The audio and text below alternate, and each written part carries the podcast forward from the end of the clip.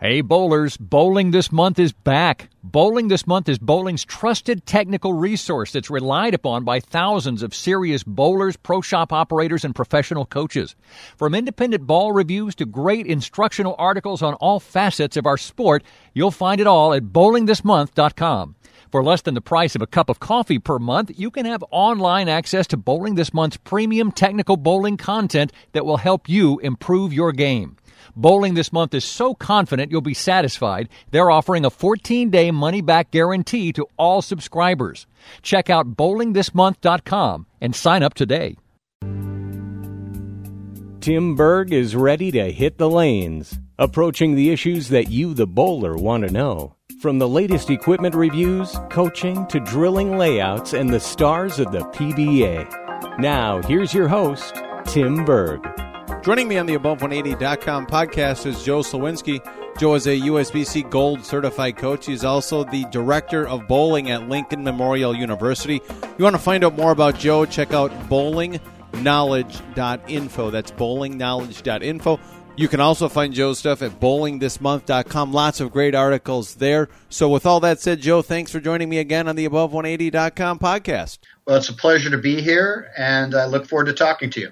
All right, Joe. Well, I have to tell you, I came across a great piece on bowlingthismonth.com talking about the the way a bowler gets a elite release. This was something that you you wrote the article, something you're very passionate about, and helping bowlers to get that right release and get their body, probably more importantly, in the right position. So let's begin with square one, frankly, you know, and, and talk about what is probably one of the biggest misconceptions people have about releases. Well, I think the number one misconception about a good release is sort of what happens from the point that the ball uh, enters in at the end of the downswing and then what happens from that point on. For example, I like to teach people that they need to start thinking in more three dimensions.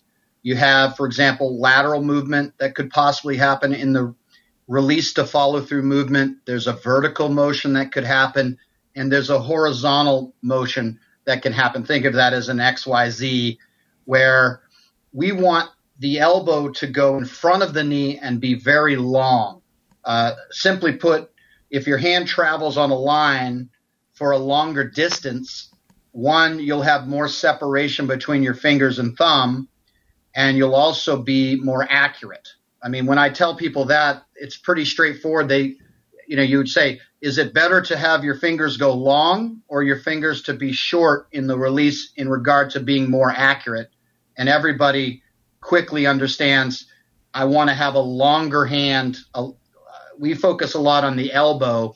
If you look at the side view of a bowler, the elbow kind of initiates in the downswing. A lot of elite players bend the elbow uh, as the ball is in the middle of the downswing, and that gets the fingers lower. So really, that the biggest idea is having a long elbow, not having a lifting motion.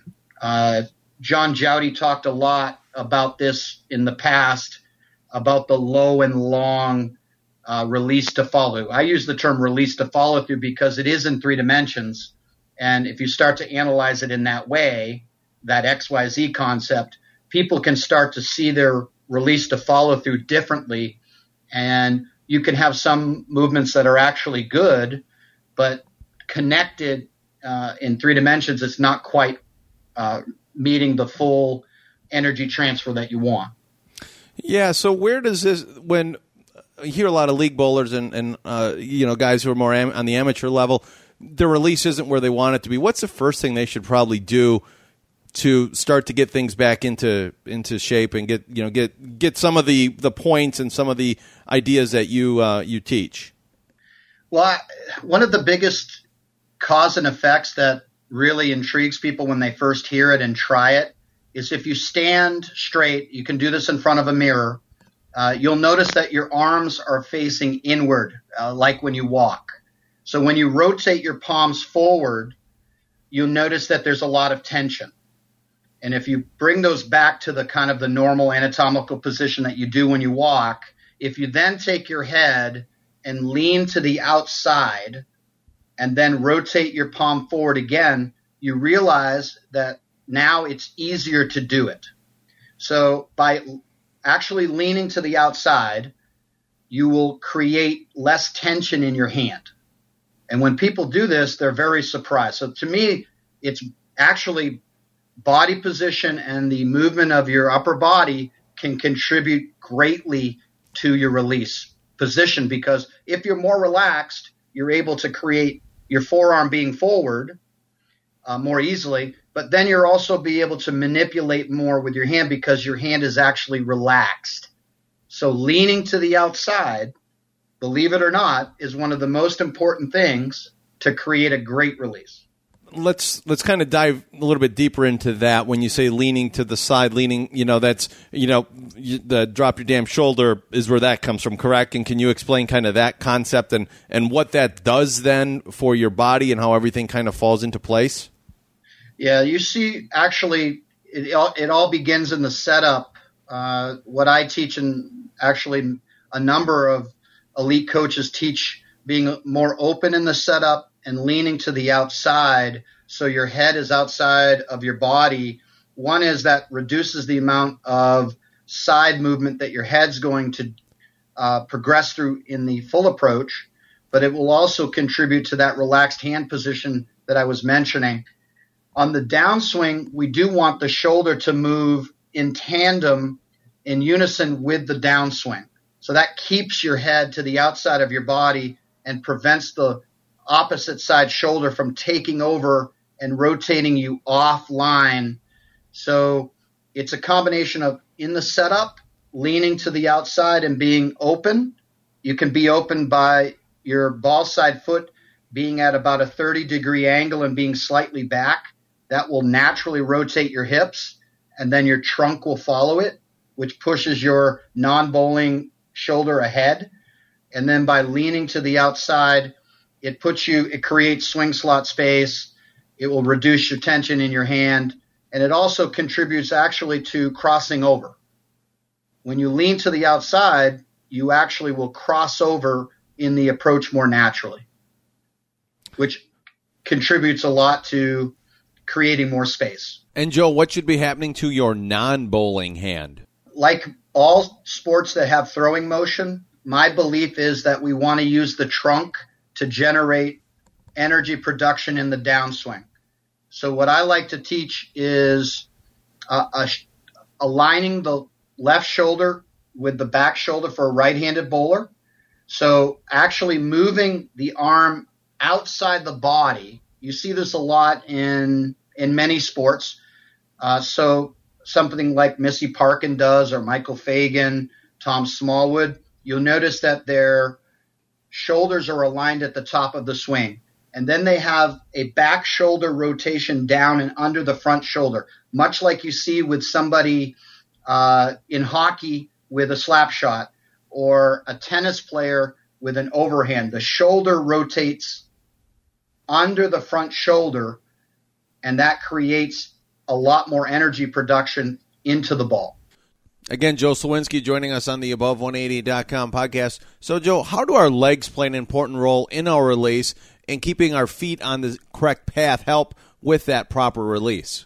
Well, certainly the cause and effect sequence in the physical game, a lot of it has to do with having a good grip so that you're not having added tension with the thumb so that you can swing the ball properly. Uh, if, if you're having tension, uh, with the grip, a lot of times people will have slower feet, so they're not producing good energy with the feet because at the top of the swing, you have the foot speed that has been generated, you have the height of the swing, and you have the trunk rotation. All of these are together at the top of the swing with creating from there we want it to become efficient to the bottom so that we're not losing energy. Slow feet are a bad thing because they don't add they don't add energy to the system. They're actually taking away and creating tension. So good swing start direction, good swing start timing, not moving the elbow far past the body will generate a quicker tempo normally.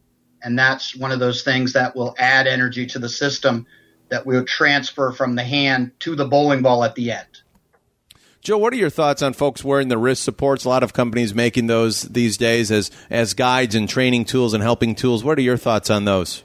I believe very strongly that wrist supports are detrimental to the natural evolution and development we would see in other sports for somebody doing it. For example, if you have a good fit and a proper weighted bowling ball over the course of your development as a player, your forearm muscles will develop naturally. And that ap- that natural adaptation process will protect your wrist and allow you to create wrist flexion that is needed into the release. A wrist support either now I'm I'm not talking about something that is used to protect the wrist. I'm talking about a device that keeps the wrist in a static position. The bowler can no longer develop the natural development, the muscle development that it would be necessary uh, for the body to adapt to bowling. So for me, I am opposed to wrist supports unless it is to help with an injury. All right. Well, let's talk about what can someone do to get started here. Are you a fan of the foul line drills? Uh, what sort of drills can someone do either on the lanes and off the lanes? Because I know in past I've, I've chatted with a lot of coaches, and there's a lot of things that we can do that we don't have to go to a bowling center to do. We can do them right in the comfort of our own home. Right. If you take the idea of a foul line drill, uh, certainly uh, doing a good foul line drill where your head is outside of your body and the ball is inside of your elbow to create a nice line to the inside, you can develop wrist flexion, which is basically how we've used the, the, the term cupping in the past. With you can create a foul line position where you do a small forward and back, think 18 inches forward, 18 inches back with a long elbow, and to create work with cr- maintaining the flexion until the point of about the heel to ankle. That's something you could put up some pillows at home where you're not really moving. There are several tools that you can purchase to do the same thing. You can even use a you you see this with sugar and coffee where they have sort of an indented handle to carry it. Those can also be if you put some weight in those, you can also develop that movement there. Uh, certainly anything where you're going to practice sliding, uh, you can try some material from uh, a place like Home Depot to get a, a, something you can put in your garage or your basement where you have a little bit of slide and do, for example, a swing and slide. But make sure that you create something where the ball can be thrown and rolled and protect the wall or the floor in a way that's not going to do damage. Joe, it seems like a lot of amateur bowlers. This is one of the things, in my opinion, that separates the amateurs and even just your your one one night a league bowlers from the true professionals and the elite of the elite in our sport is the fact that the amateurs and the the the um, the non professionals feel like they have to put all this effort and they really have to try to do something.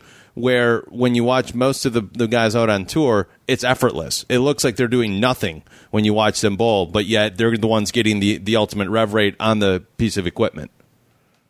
Well, I think one of the, the number one things we've used the word flat spot for a long time. And if you watch most elite players, they have that long elbow extension where they're not trying to, including everything from when they engage the swing, how they swing the ball. They're not trying to do more. We often use less is more because of the efficiency of movement, but especially at the end, if a bowler can extend their elbow in a long fashion, moving it past the knee, that will create so much more energy to the bowling ball that the rev rate will go up and speed will go up. And we see that with elite players is they all have a long extension.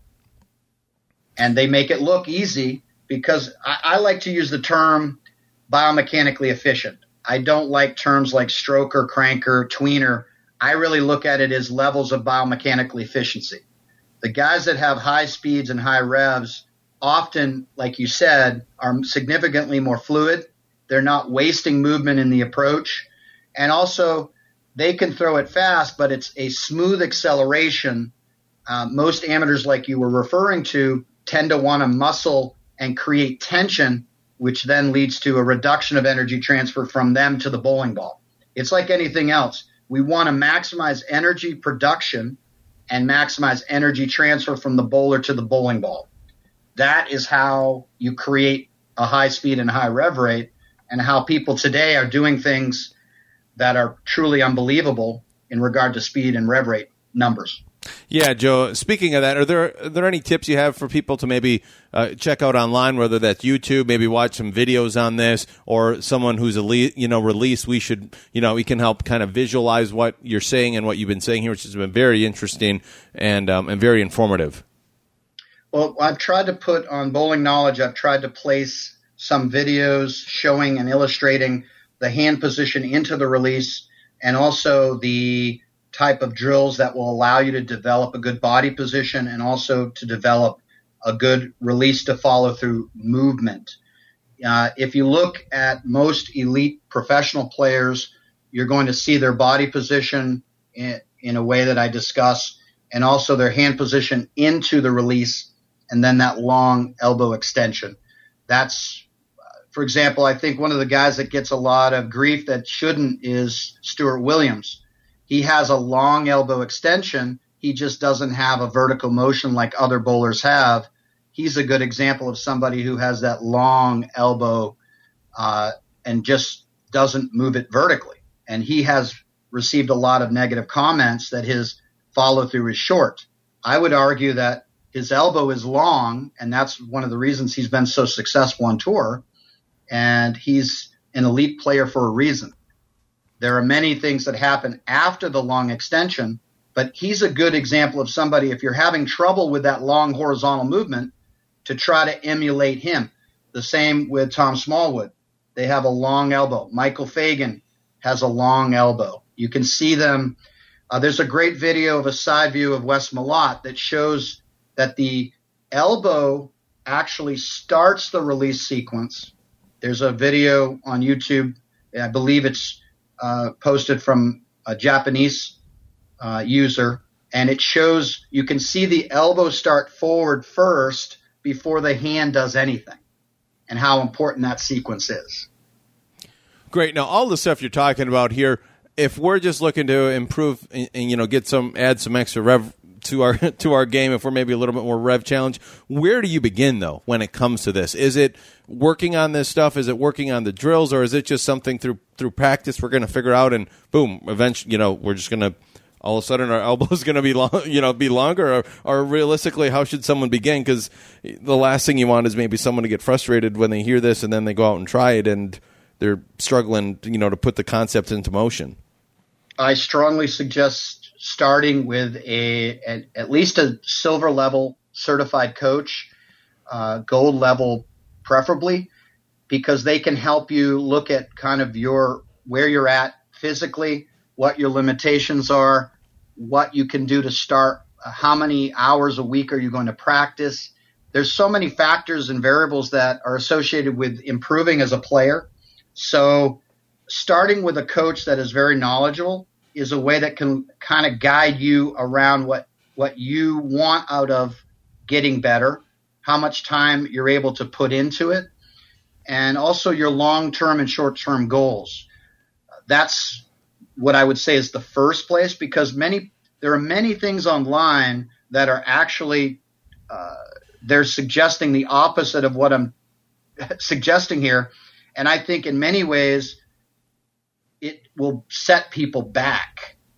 But when you have somebody who's knowledgeable and can guide you, that investment is going to pay off handsomely in the, in the long run because they can set up not only evaluate you where you're at and kind of work within what you want to invest in time wise and what your goals are, but they can also give you a training plan that's specific to your goals and your investment time.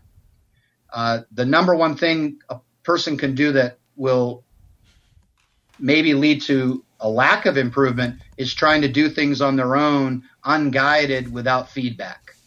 Because it does take time and patience, and it takes thousands of repetition to just start evolving. I mean, I work with players uh, they're working 20 hours a week and it takes time to evolve in that capacity. So you can imagine somebody maybe not even practicing once a week. You need a you need a coach to help guide you. Yeah, and it, it's one of those things, and I've talked to many players throughout the year, and then you hear them, and they. It seems to me like they'll say to me, and it's kind of it, once you get it, you get it. You don't have to like I don't have to work on hooking the ball. I know how to hook the ball. It's my mental game, or it's this, or it's that. Is that kind of the same sort of mindset that you would have? Uh, I'm actually I don't believe that to be true because if you don't work on your physical game, even at an elite level, I believe there are you're prone to setbacks and inconsistencies because all it takes is a small variation in the rotation of your upper body. One of the things that I always look for in analysis of bowlers is I want to see where the release to follow through direction is going. For example, we see people even at the at the elite world class level, there are things that are that are going on that can be improved. If your forearm is not going under your head in the direction of your break point, that is a vector like we've learned in physics. It's magnitude and direction. If that forearm is not following the path, that's an inefficiency and can lead to uh, a loss in rev rate or ball speed, a loss in repetition, which could an elite player needs to have all little things improved because everybody's so good. So I believe strongly that everybody should be working on their physical game also. Uh, it's in order to be your best, you need to keep working on your game. Very interesting stuff. Again, uh, Joe Slowinski, want to thank you for joining us. Uh, very informative. Thought this would be a great way to help bowlers getting, you know, probably about a month or six weeks into their league play. If you're frustrating, uh, you know, getting frustrated a little bit, maybe, uh, and, and a lot of times it is with our rev rate. It's what we're trying to improve on and and uh, and trying to help people there. So, Joe, thanks for joining us. Hey, Joe, where should folks go if they want to find out more about you or uh, or check out any of these articles that you've put together? Uh, most of the work that I've done in the past, including the article Reconceptualization of an Elite Release, go to bowlingknowledge.info. Uh, there's a lot of free material there to help bowlers get better. Uh, the Bowling Knowledge YouTube page also has videos of drills, all designed to help people. Uh, those are the two starting points that will help you. But I would really strongly recommend reading the article Reconceptualization of an, of an Elite Release. That will help kind of clarify the things that I discussed with you today.